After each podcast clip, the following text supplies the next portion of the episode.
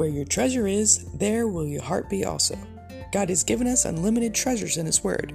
Every time we open it, we can discover a new treasure or admire an old one. What will we find today? Let's dig in. Here's Carla Early with Treasure Hunt in the Word.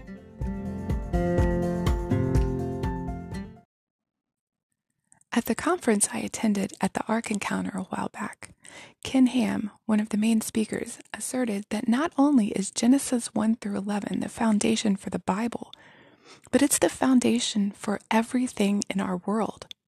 He said, all cultural problems can be solved by Genesis 1 through 11. He said this a lot. It's all in our worldview, how we see the world.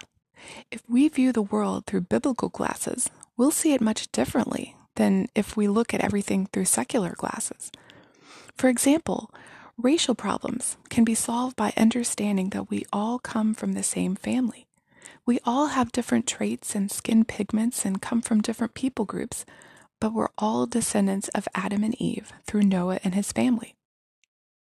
So there's no need to look down on anyone because of their skin color or racial background. We're all created in God's image, and we're all sinners. And how about abortion? Since we're all created in God's image, life is valuable, and abortion is murder, killing a life that God created in His image. And what about that whole LBGTQ thing? Well, in the beginning, God made them male and female. And according to our DNA, we can only have two genders. There's no other options. And God defines marriage in Genesis 1 through 11 as one man and one woman. God created marriage, not Congress. What about divorce? In Genesis 2:24, God created marriage. The two became one flesh.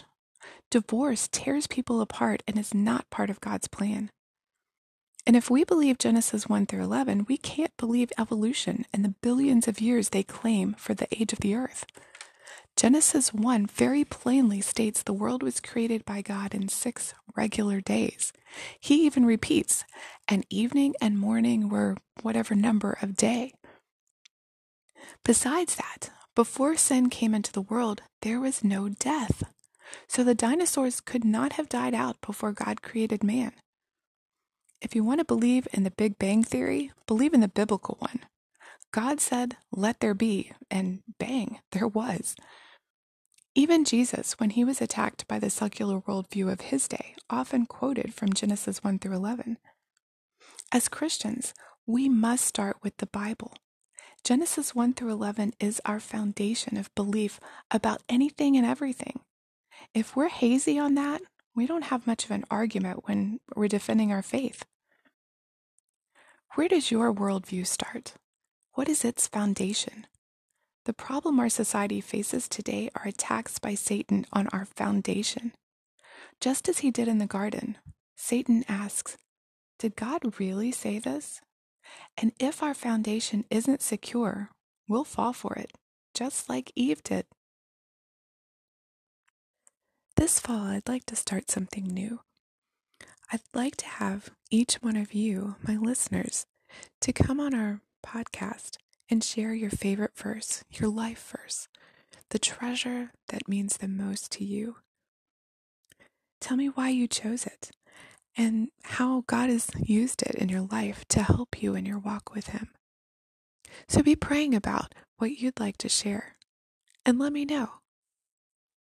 You can contact us at treasurehuntintheword at gmail.com. We'd love to hear the treasures God has given you through His Word. You can listen to other episodes at our website, which you can find in the description below. Thanks for listening, and remember, where your treasure is, there will your heart be also.